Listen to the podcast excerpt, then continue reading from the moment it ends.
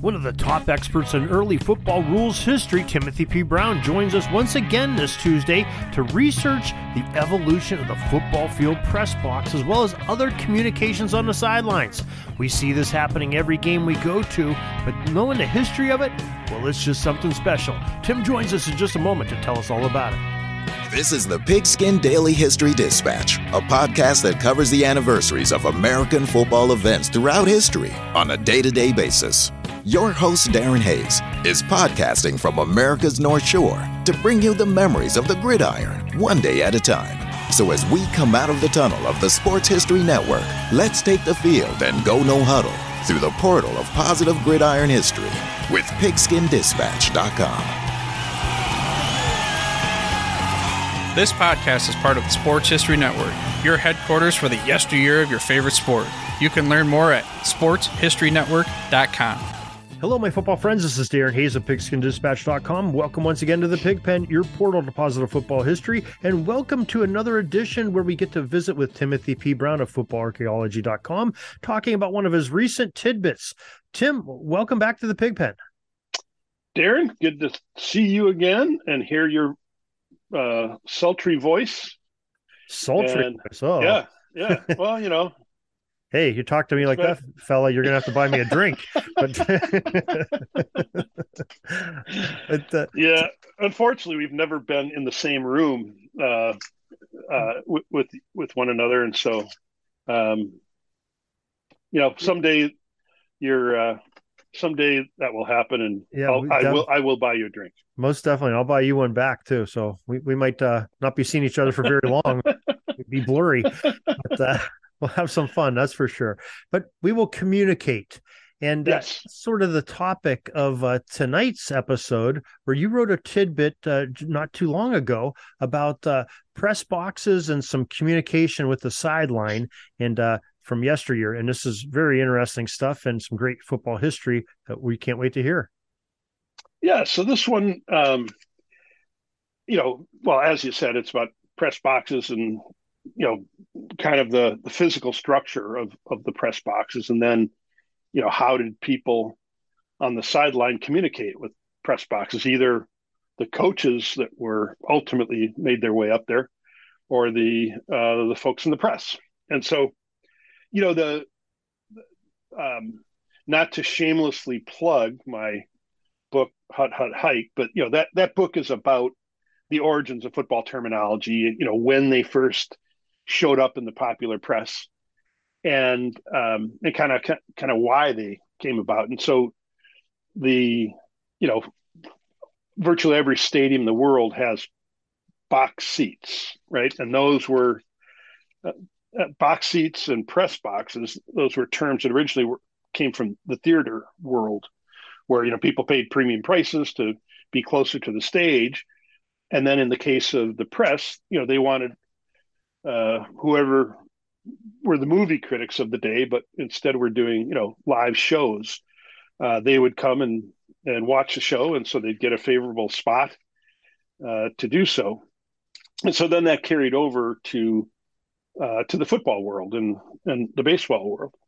So you know when stadiums ended up needing to find a, a place to put these the members of the press um, and you know early on you know most of these stadiums were pretty informal you know slapped together you know wooden bleachers and yada yada so you know the the press boxes were pretty much of this you know similar ilk so you know there's images you know so you know those who are listening you know if you get a chance get out there and you know take a look at the some of the images on the from the article but the you know some of them were as simple as just a table along the sidelines where these guys sat and uh, you know watched the game and made you know took their notes um, that that that image that you have on there of that almost reminds me of almost like a basketball game how you know you're Yeah. right side side court or sideline and you know you know field view and uh, you know guys sitting there writing stats down and newspaper articles. So that's kind of a cool picture. Yeah, and a lot of times, you know, the, you know, there were other tables along a sideline like that that oftentimes had like the official timer. You know, so depending on the stadium, they could sometimes offload the some of the timing from the you know the head linesman to um, you know to somebody on the sideline. But in any event, so then they started kind of um, or like oh, you know in the same periods they started putting these press boxes up at the top of the stands but like you know they're they're not like the fancy air conditioned and heated press boxes of of today with all kinds of internet connections. I mean a lot of them were you know basically open air. You know they they might have had a roof.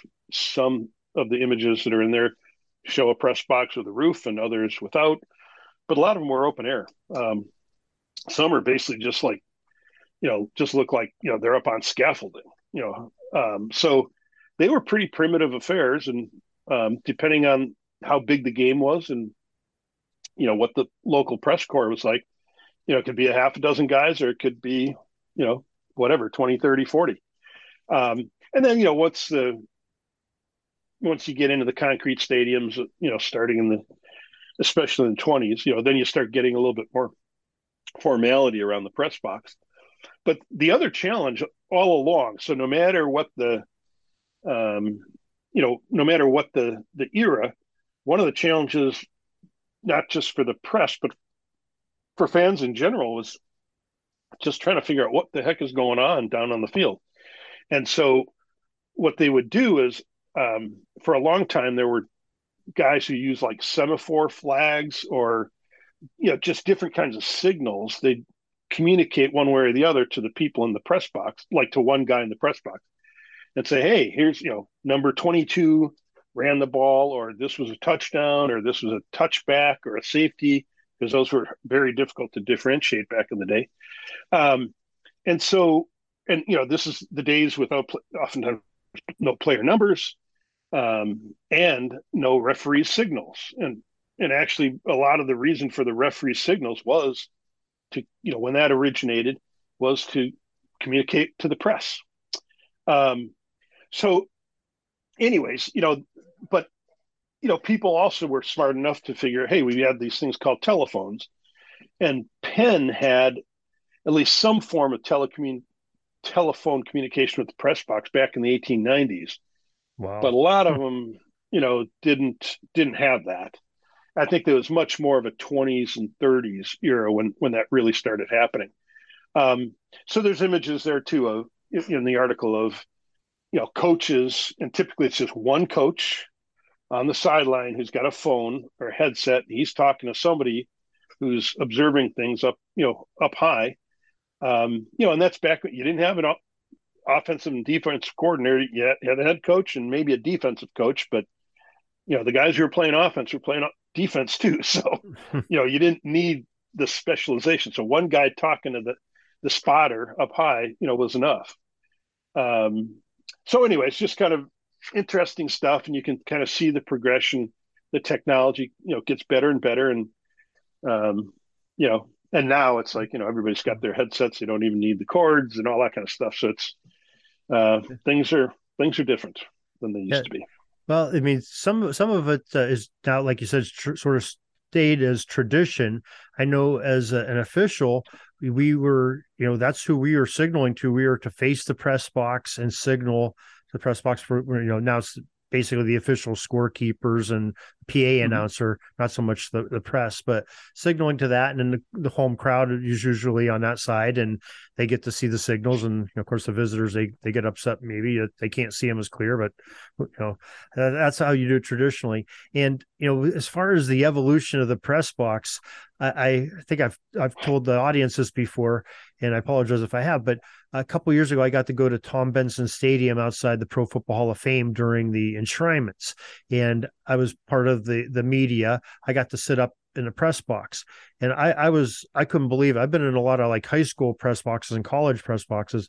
This thing has marble tables with you know like you said the internet connections you have usb ports and ethernet cables and you know somebody asking if you need anything you know i was expecting to see like pencils and paper but no everybody had a, a laptop computer and there's a, a little buffet set up and you know that at least the NFL takes good care of you at the Hall of Fame weekend anyway. But yeah, uh, yeah. it was very impressive how the press box was. I, I wanted to live there. You know, it was it was nice. yeah. No, I mean, it, yeah, it just everything's changed. yeah, most definitely. Know? And it's you know it's funny too. Even um, you know like the difference between say D three level amenities and D one or the NFL. Just it's it's night and day. I mean, it, the D three people are going to do their best, and they're going to you know with the limited money that they that they have to spend, they're going to do some nice things, and you know just ten, 10 times better than what we had, you know, back back in the day. But um, you know, it's there, crazy. There's there's still out there some of the less fortunate high schools.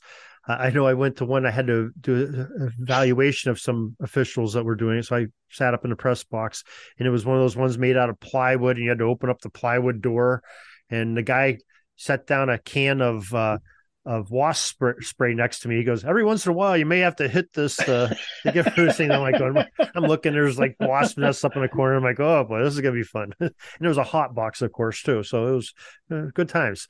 But uh, between that and Tom Benson Stadium, there's a little bit difference there. Yeah, yeah. Well, that's okay.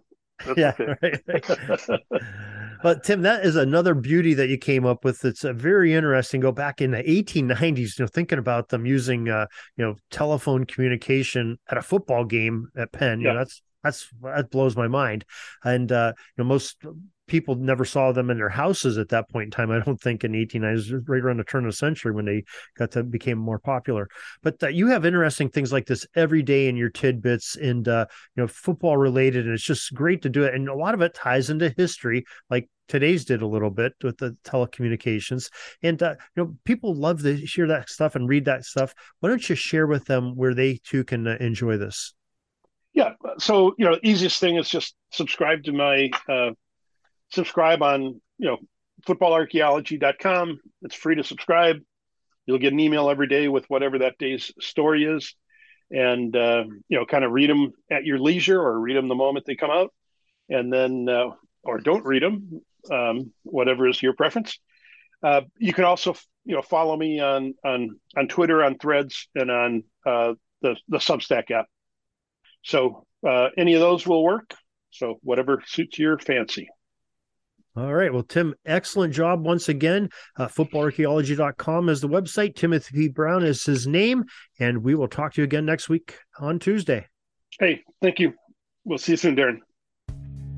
We're taking a peek over at the chains and the down marker. It's fourth and long. We're going to have to punt the ball and get on out of here, but we'll have another series tomorrow for your football history headlines, so be sure to tune in we invite you to check out our website, pigskindispatch.com, not only to see the daily football history, but to experience positive football with our many articles on the good people of the game, as well as our own football comic strip, Cleat Marks Comics. PigskinDispatch.com is also on social media outlets Facebook, Twitter, Instagram, and don't forget the Pigskin Dispatch YouTube channel to get all of your positive football news and history. Special thanks to the talents of Mike and Jean Monroe, as well as Jason Neff for letting us use their music during our podcast. PigskinDispatch.com is a proud affiliate of the Sports History Network, the headquarters of sports yesteryear.